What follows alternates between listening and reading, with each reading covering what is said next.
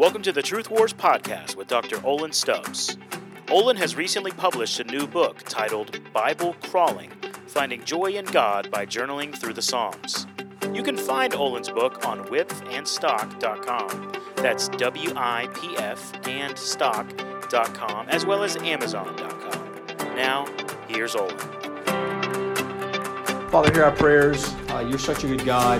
You give us so many good gifts uh, that we are totally unworthy of, Father, and uh, in some ways all the time we're, we're not uh, even wise enough to steward them well. And so as we talk about marriage and specifically sex tonight, would you speak to us, Holy Spirit, from the Word and give us better wisdom to be good stewards of this gift of sexuality. We pray all this in Christ's name. Amen. All right, so what we've been doing, I, I tell a couple of stories anonymously at the beginning uh, to kind of set the stage, and then we try to go to the Word and see how it can be solved. So, I, you know, I had a lot to pick from this time, but I'll just I'll just share two. I have uh, one friend of mine, he's, he's a very good friend, and we kind of do some accountability and stuff like that together. Uh, and so he has told me numerous times over months, maybe even longer, he's like, you know, if it was just up to me, if I got my way all the time, I'd like to have sex three times a week. That would be kind of my normal pace. He's like, my wife is very different. She would probably only prefer to have sex maybe twice a month. He's like, and therein lies the difference. He's like, and I love my wife. She has a lot of great qualities, but she's fairly stubborn. Uh, every once in a while, she kind of compromises, but not often. And he said, and I feel like I'm I'm going crazy. He's like, I don't look at porn or do anything like that. Uh, he said, but I feel like a lot of times I want to pull my hair out. And oh, by the way, he said, it makes it harder for me to feel any type of love and affection from my wife, because this is kind of the main way that I feel love and affection from her. When this is shut down, I feel mad and bitter. You can see the problem. Another story, uh, a couple that my wife and I did some pre-marriage counseling for maybe just a couple of years ago. Um, the guy was a little bit older when they got married. The girl was younger. Um, they got married, and within days, it felt like, maybe it was weeks, I'm not sure, uh, he really went into like a full-blown clinical depression, which all sorts of problems, all sorts of negative emotions and feelings, not even wanting to get out of bed in the morning to go to work, all that kind of stuff. But obviously, he said, man, I, I don't feel anything positive for anybody, but including my brand new blushing bride to be, so to I mean, bride not to be, that is my bride now. I, I don't feel any affection for her. I don't feel any love. I don't feel any warmth. And I, and I don't even have any sexual desire. It's like I used to have a lot uh, before I was married, and now I feel none. And she is young and married and excited and kind of had the, like, I thought, you know, from everything I've seen on the T V, we're supposed to be, you know, ripping each other's clothes off, having sex every day. And he's totally uninterested, which for her starts to make her feel like, and she's she's a very smart, very rational woman, and yet she says, when you have no desire for me, uh, it makes me feel like you don't love me, you're not interested, leads to all kinds of do you find me pretty, body image type issues. It, it was hard. And he would say, you know, at times I try to make myself get there, but it, you know, it's just a hard thing. So um, in light of that, most marriages at some point are going to go through a season like that. It may not be that extreme, but um, th- there can be so many differences about timing, pace, frequency, all that stuff. Genesis chapter two, verse twenty-four. Praise the Lord, the Bible speaks to uh, the most intimate, the most important, sometimes the most frustrating parts of our life. Genesis chapter two, verse twenty-four. Therefore man shall leave his father and his mother and hold fast to his wife, and they shall become one flesh. And the man and his wife were both naked and were not ashamed. Now, this is speaking about more than just sex, but it's certainly not speaking about less than sex, right? They became, uh, two people became one physically. They're naked. They're unashamed. This is sex in the garden, and it's ideal, all right? Now, um, John Stott, great pastor, teacher of the last century, said, God intends for sex to symbolize and express a union of personalities. Another commentator author said that really sex is supposed to be this unique mode of self-disclosure and self-commitment. Now, we're going to look at the book of Song of Solomon. So uh, flip over to Song of Solomon, kind of in the middle, right after Psalms, a couple more books, uh, Song of Solomon. We're not going to do the whole thing. We're going to start in chapter twelve, and we're going to talk about intimacy tonight. Now, when I when I use the word intimacy, here's what I mean. Everybody, when, when they're when they're healthy, All right. So when, when you're at your best, when you're healthy, and I don't just mean physically, but I mean emotionally, psychologically, spiritually, when you're healthy, you want to be known, seen, understood, valued, pursued, desired, and in every way. But certainly tonight we're talking about physically, uh, sexually. All right. So sex is about supposed to be about giving your whole self to the other person. So the first point tonight, just intimacy idealized. Uh, if you read the first part of the book, it's more kind of their courtship, dating, attraction type thing. And let me say, there, there's a great uh, commentary that I've read on this, and I can recommend it. Uh, guy's last name is Gledhill. But he said this is probably a collection of love poetry. So it's not necessarily just one literal story. It was more they were using Solomon and one of Solomon's wives as kind of the idealized every man and every woman. And it's a collection of love poetry, okay? And it's not as much a moral teaching. It's more of a celebration of the gift of sex. John Piper uh, says it's a celebration of nudity within marriage, which is pretty interesting, uh, coming from John Piper. Uh, and, and just another side note, two things that are not even mentioned in the book, which are super interesting, is God and kids. Obviously, we all know kids are a big part of, of sex, but they're not the only part. And they're not even the main part. And God, obviously, is a big part of everything, big part of the Bible. But God's not directly mentioned in the book because we don't have to have this hyper-spiritualized view of sexuality that every time we're going to get together as husband and wife that we have to have like some great time of prayer and fasting before it uh, to sanctify it. So, first point, intimacy idealized. Let's pick up in chapter four, verse twelve, and this is the man speaking. A garden locked is my sister, my bride, a spring locked, a fountain sealed. And almost certainly he's talking about uh, her whole person sexually, probably her most intimate parts, but he's talking about her virginity. Your shoots are an orchard of pomegranates with all choicest fruits, henna with nard, nard with saffron, calamus and cinnamon, with all trees of frankincense, myrrhs and aloes, with all chief spices, a garden fountain, a well of living water, and flowing streams from Lebanon. Now just two points about this. I don't know how much any of y'all are into gardening, but the first thing is uh, back then the, the rich and famous, so to speak, the kings, they would have these pleasure parks maybe where they could go out uh, and would have all different types of vegetation where everything would taste good, it would smell good, it would look good for the king to relax. And in some sense, this man is looking at his wife's body saying, your wife, I mean, your body is what brings me pleasure.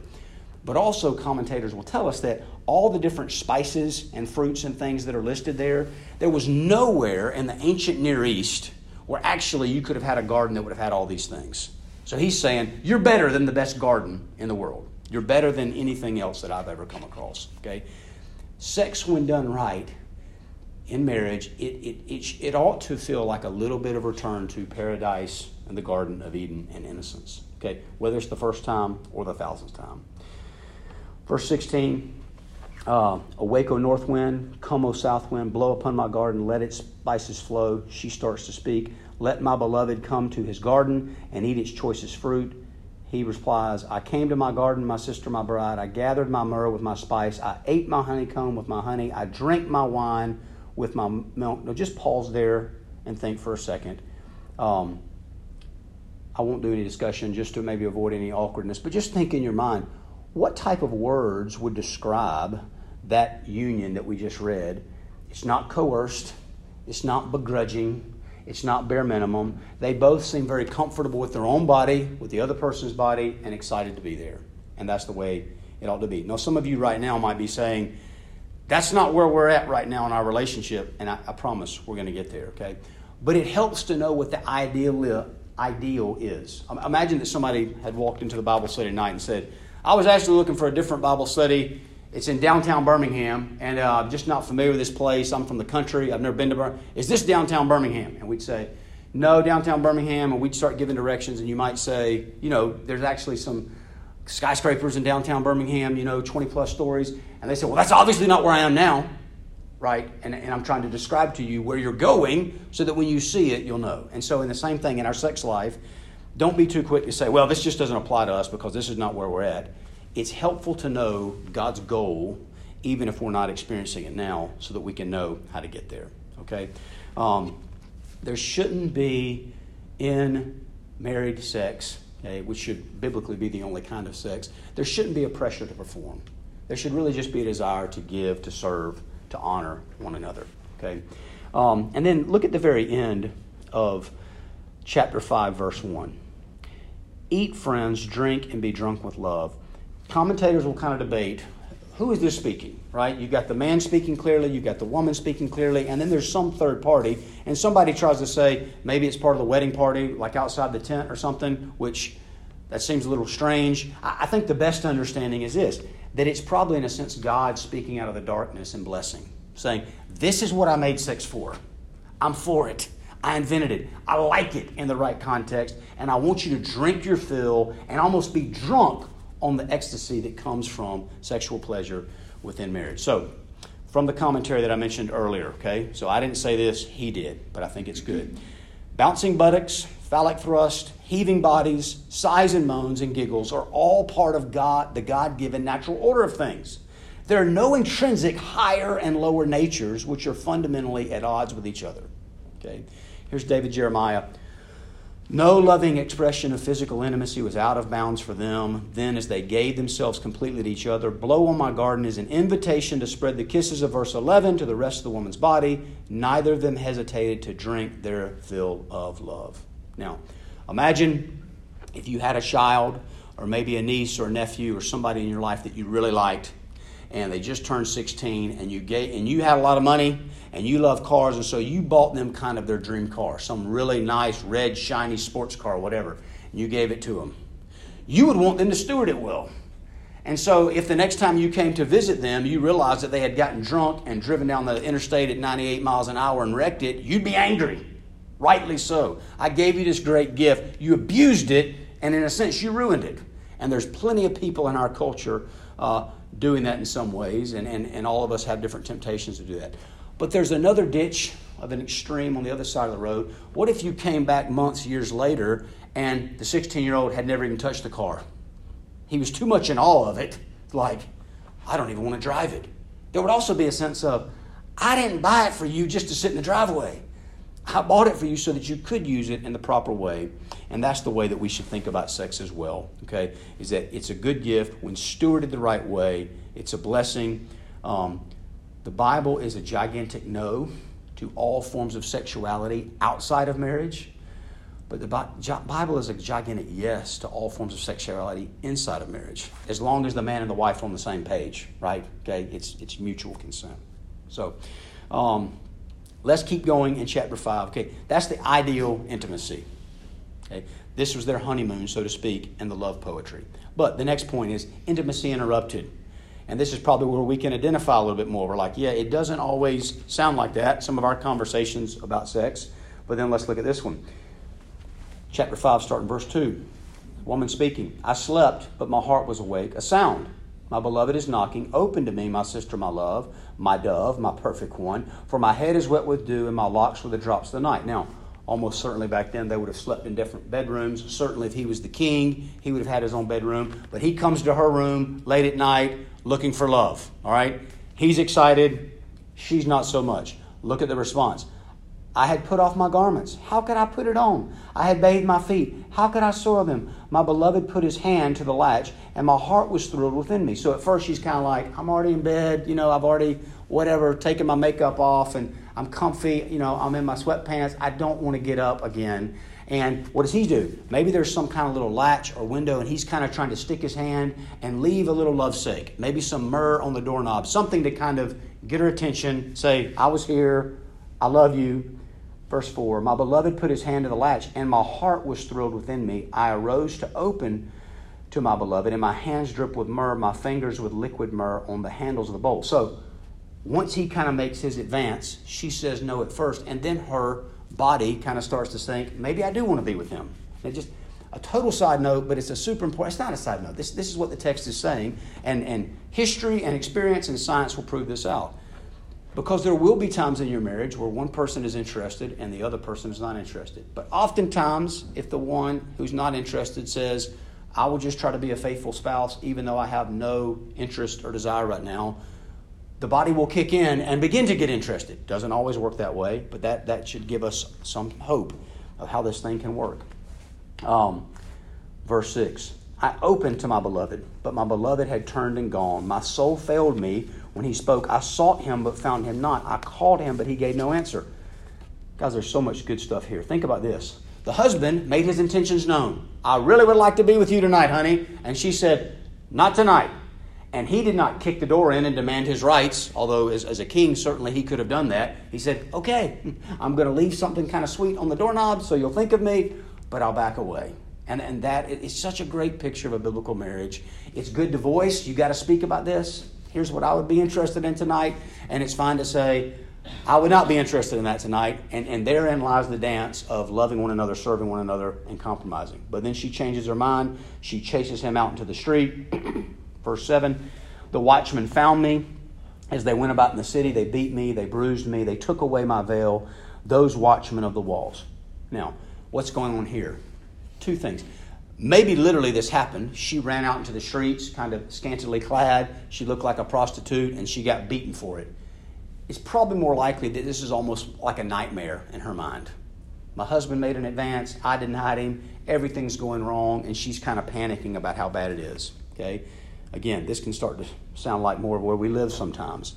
But verse eight, I adjure you, O daughters of Jerusalem, if you find my beloved, tell that you tell him I am sick with love. So now she has desire for him. Okay, and again, uh, C S Lewis, I don't remember if it's in A Grief Observed where he's talking about his marriage or if it's in The Four Loves. Uh, but he but he talks about erotic love being married, and he said erotic love, even in the best marriages, is almost like a spirit that kind of plays jokes on us. Because when you're alone and at your at the house and you've got nothing to do, maybe one person's not interested, so you don't do anything. And then later you're at a party or a business meeting and you both kind of are looking at each other and feeling all lovey-dovey, but you're like, we're hosting this party, so we can't leave. We have to stay here. And so th- there is some times where it almost feels like Uh, a joke that God has played, but not in a mean-spirited way. Okay, it's to keep us humble. It is a good gift, but there's just going to be times that you miss each other. One piece of practical advice, I want to make this as practical as I can. Whoever is the one that, that that's saying no, certainly if you're the one saying no most of the time, and most marriages have one person who would like to have sex more often and one person that would like to have sex a little bit less, and that's just normal par for the course. That shouldn't freak you out. If you're the one that tends to say no a little bit more of the time, one of the best things you can do is if your spouse says to you, hey, you know, what you thinking for tonight? And you're thinking, I'm I'm not thinking about that tonight. It's so great if you can say, but how about tomorrow night?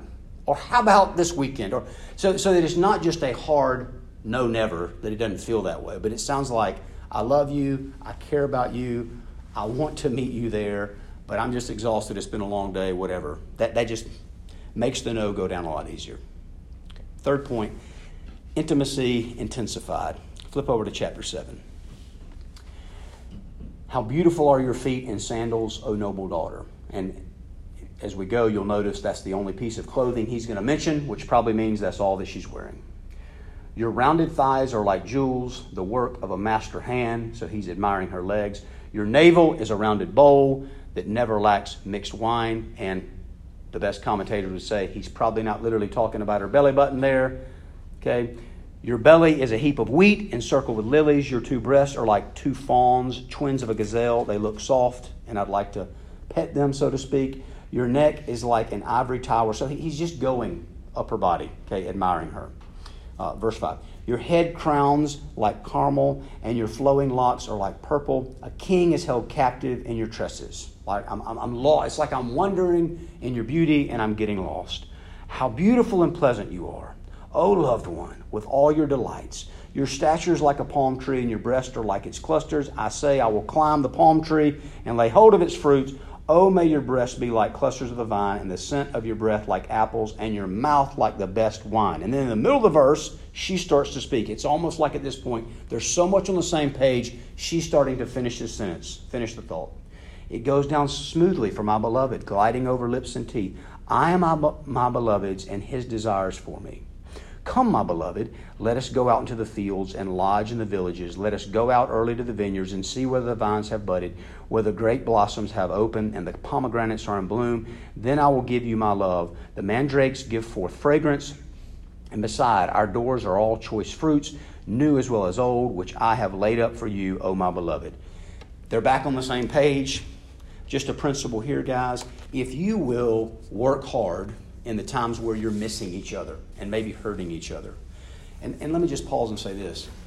All of us in a sinful, fallen, broken world with our own indwelling sin, we have some degree of baggage. Even if you grew up in the nicest, most sheltered, most godly family in the universe and you never saw anything more than a P G thirteen Disney movie, none of us have the perfect view of sex. We all bring some kind of baggage into it, and it takes time, the Bible, the Holy Spirit, and just working through the baggage with one another in a gracious, kind way to get to the place where you can be this way. But if you'll persevere through the hardship, by God's grace, I think you will get there. Um, now, they, they plan to go away for the weekend or something like that. And, and again, the Bible, I love the Bible. It's so practical, right? You have a bunch of kids. You just have hard jobs, whatever it may be. Sometimes it's good to say, let's have a time to just get away and just focus on us and our relationship and our intimacy. Okay. So let me try to give some practical application from tonight. Okay. The first thing is talk. I mean, this whole book is a husband and wife basically talking to each other about their sex life. If you want to be a prude with everybody else in the world about sex, maybe or maybe not, that's a good idea. But it's not a good idea to be a prude with your spouse about sex. You got to have open and honest conversation about what you like, what you don't like, all that. Okay. Tremper Longman in Intimate Allies, he says this: the woman uh, is speaking shows an aggressive sexuality that goes hand in hand with a healthy marital relationship. The woman speaks more often, over twice as much as the man. And you say, well, that's not, that's pretty typical, right? Well, about sex, she initiates more often, okay? So that can be the norm. The second thing would be just be serve and forgive. There's going to be hard things. Take your gospel theology into the bedroom. Be kind, be gracious, forgive one another. Make plans for one another.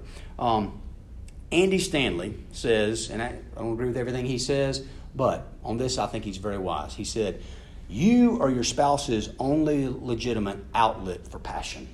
Now just think about that. Because so many times, even Christians, and, I, and I'll say I'm guilty of this, even when we think about sex in a very moral, biblical way in our marriage, we still tend to think very selfishly. What do I want? What do I like? When do, all that. I love this quote because he's saying we ought to be thinking more than enough. I am my spouse's only legitimate outlet for romance, for passion, that all that goes with that, and I ought to think that way. Okay, so Derek Kidner, a great Old Testament commentator, he said this: when marriage is viewed chiefly as a business arrangement, God's bounty is obscured and passion will seek other outlets. And our culture is crazy with that. And one of the best things that we can do to fight against all the insanity of sexual sin in our culture is try to have a healthy sexuality inside of our marriage. Okay, for us, but also for the church. Now, let me give some really practical questions that uh, if you're having questions about, you know, getting into the real nitty-gritty of, of, of awkward discussions that you have to have sometimes, I think here's three questions that rise out of the Bible that can help you. Number one, does it glorify God? Will it honor God? So I'll give you an example. If somebody's like, well, what if we brought pornography into the bedroom and watched it together? No, you can't do that. It doesn't honor God. So it's just, it's off the table. Don't even talk about it. The second thing, does it serve my spouse? Would this serve my spouse? Okay? If the answer is no, then don't do it. Now, the one who maybe tends to be a little bit more aggressive and adventuresome might need to cool down a little bit. And the other person in the relationship who might tend to be a little bit too more uh, cautious and uh, conservative at times might need to take a little risk and, and mix it up. But again, you got to communicate. And the third thing would be, does it cause me to sin? Going back to one of the couples I mentioned at the very beginning, he, he literally told me of a time in their marriage where his wife was really sad about some other stuff. And he said, we didn't have sex except once in two months. Uh, and he was like, this is not good for me. It is making all my temptation with lust. And he, he was he was not blaming her, right? He's like, this is my sin, I got to fight it. But this sure is not helping. If it leads you to sin, right, bitterness because it's too much or bitterness because it's not enough, it's not good either. One last verse and we're going to be done. Okay, chapter eight, verse six. Set me as a seal upon your heart, as a seal upon your arm. For love is as strong as death. Jealousy is fierce as the grave, its flashes are flames of fire, the very flame of the Lord. Now, some of the verses we've read tonight might be a little strange, might be a little awkward to read in mixed company, but this one is, is weird, not because it's erotic or anything, but she says, love is strong as death. I mean, women, just imagine for a second. I mean, this is the woman speaking, but if your husband said, hey, baby, I wrote you a poem, and it's about I love you so much, it's kind of like the grave. It's like you probably wouldn't save that poem. What's she saying? Well, saying, in a sense, death seems forever. Death seems like that's the end and it's eternal. And she's saying, that's what my love for you feels like. It feels eternal. It feels forever. That's how strong and passionate and real it is. Now, then she goes even further. It's flashes or flashes of fire, the very flame of the Lord. Now, we're not going to take time to do this, uh, and I think you all know it. When Paul is given maybe the greatest teaching in all time about marriage in Ephesians chapter five, he reaches back and quotes Genesis chapter two, verse twenty-four, which again, is not just talking about marriage, it's talking about sexuality. And he pulls it up into Ephesians and says, this is really about Christ and the church. And I, we, my guess is we've all heard something about how, yes, marriage is supposed to be this living parable of Jesus and the church, and it is, but you can go a step further and more specific and say, even your sex life is supposed to be a picture of Christ pursuing and loving his people and saving them. Now, again, let me try to make it really practical for you. I know there have been times in, in, in, in marriages that I'm aware of, I'll just say it that way, where the husband might be saying, honey, you're so busy, you're so distracted, we're not having sex enough, and it's killing me. And the wife may be saying, you're all the time asking and pressuring and, you know, it's never enough. And I feel like you're killing me because it's never enough. But think about this. When the Lord Jesus Christ left heaven to pursue his people, it wasn't just going to be a metaphorical, it's killing me. It was going to be literally, this is going to cost me death and hell and damnation for these people that I love. But I love them so much. I'm willing to serve them and pursue them by literally going through death, hell, and the grave. And so in the hard times in marriage where we feel like we're missing each other, and maybe it feels like it's killing us, we just need to remind ourselves, this is hard, but it's not near as hard as what Christ did in pursuing me and loving me and serving me. And so even if what I'm about to have to do tonight in denying myself in whatever way, I can say, thank you, Lord Jesus, that all these wrong motives that are kind of bubbling up in my heart right now, you've already paid for them, you've covered them, you've done the hard work. Give me grace to love my spouse, to serve my spouse, to be patient, to be kind, to be gentle, and cover me when I blow it. And I really do believe this. I know it because I've experienced it. The more that you are meditating on the love of Christ for you, that loving, aggressive, pursuing, dying love, the easier it gets to serve your spouse, even in sexuality, even when you feel like it's killing you. So let me pray. Lord Jesus, again, I, we're so thankful for so many of the good gifts that you give us. Lord, we thank you for your word. We thank you for the gift of marriage. And we thank you for the gift of sexuality. Uh, but most of all, we thank you for the gospel. Uh, you are such a perfect, matchless Savior. And we don't appreciate you enough. We don't honor you enough. We don't love you enough. We don't serve you enough. Uh, but praise you that you keep right on loving us, serving us, honoring us, even when we don't deserve it. Lord Jesus, I pray for myself. I pray for everybody listening to this. Lord, that you would help us have a deeper experience of your love for us so that when we are missing one another in the bedroom, we can be gracious, we can be kind, we can be self-controlled, and it won't be a begrudging, angry, bare minimum kind of love and service, but it really would be an overflowing love of service that flows from the love that you've had for us. I pray all this in Christ's name. Amen. Thanks for listening to this episode of Truth Wars with Doctor Olin Stubbs. We want to remind you to please leave a review for this podcast wherever you listen, and to share this podcast with any friends or family that you think may be blessed by Olin's teaching.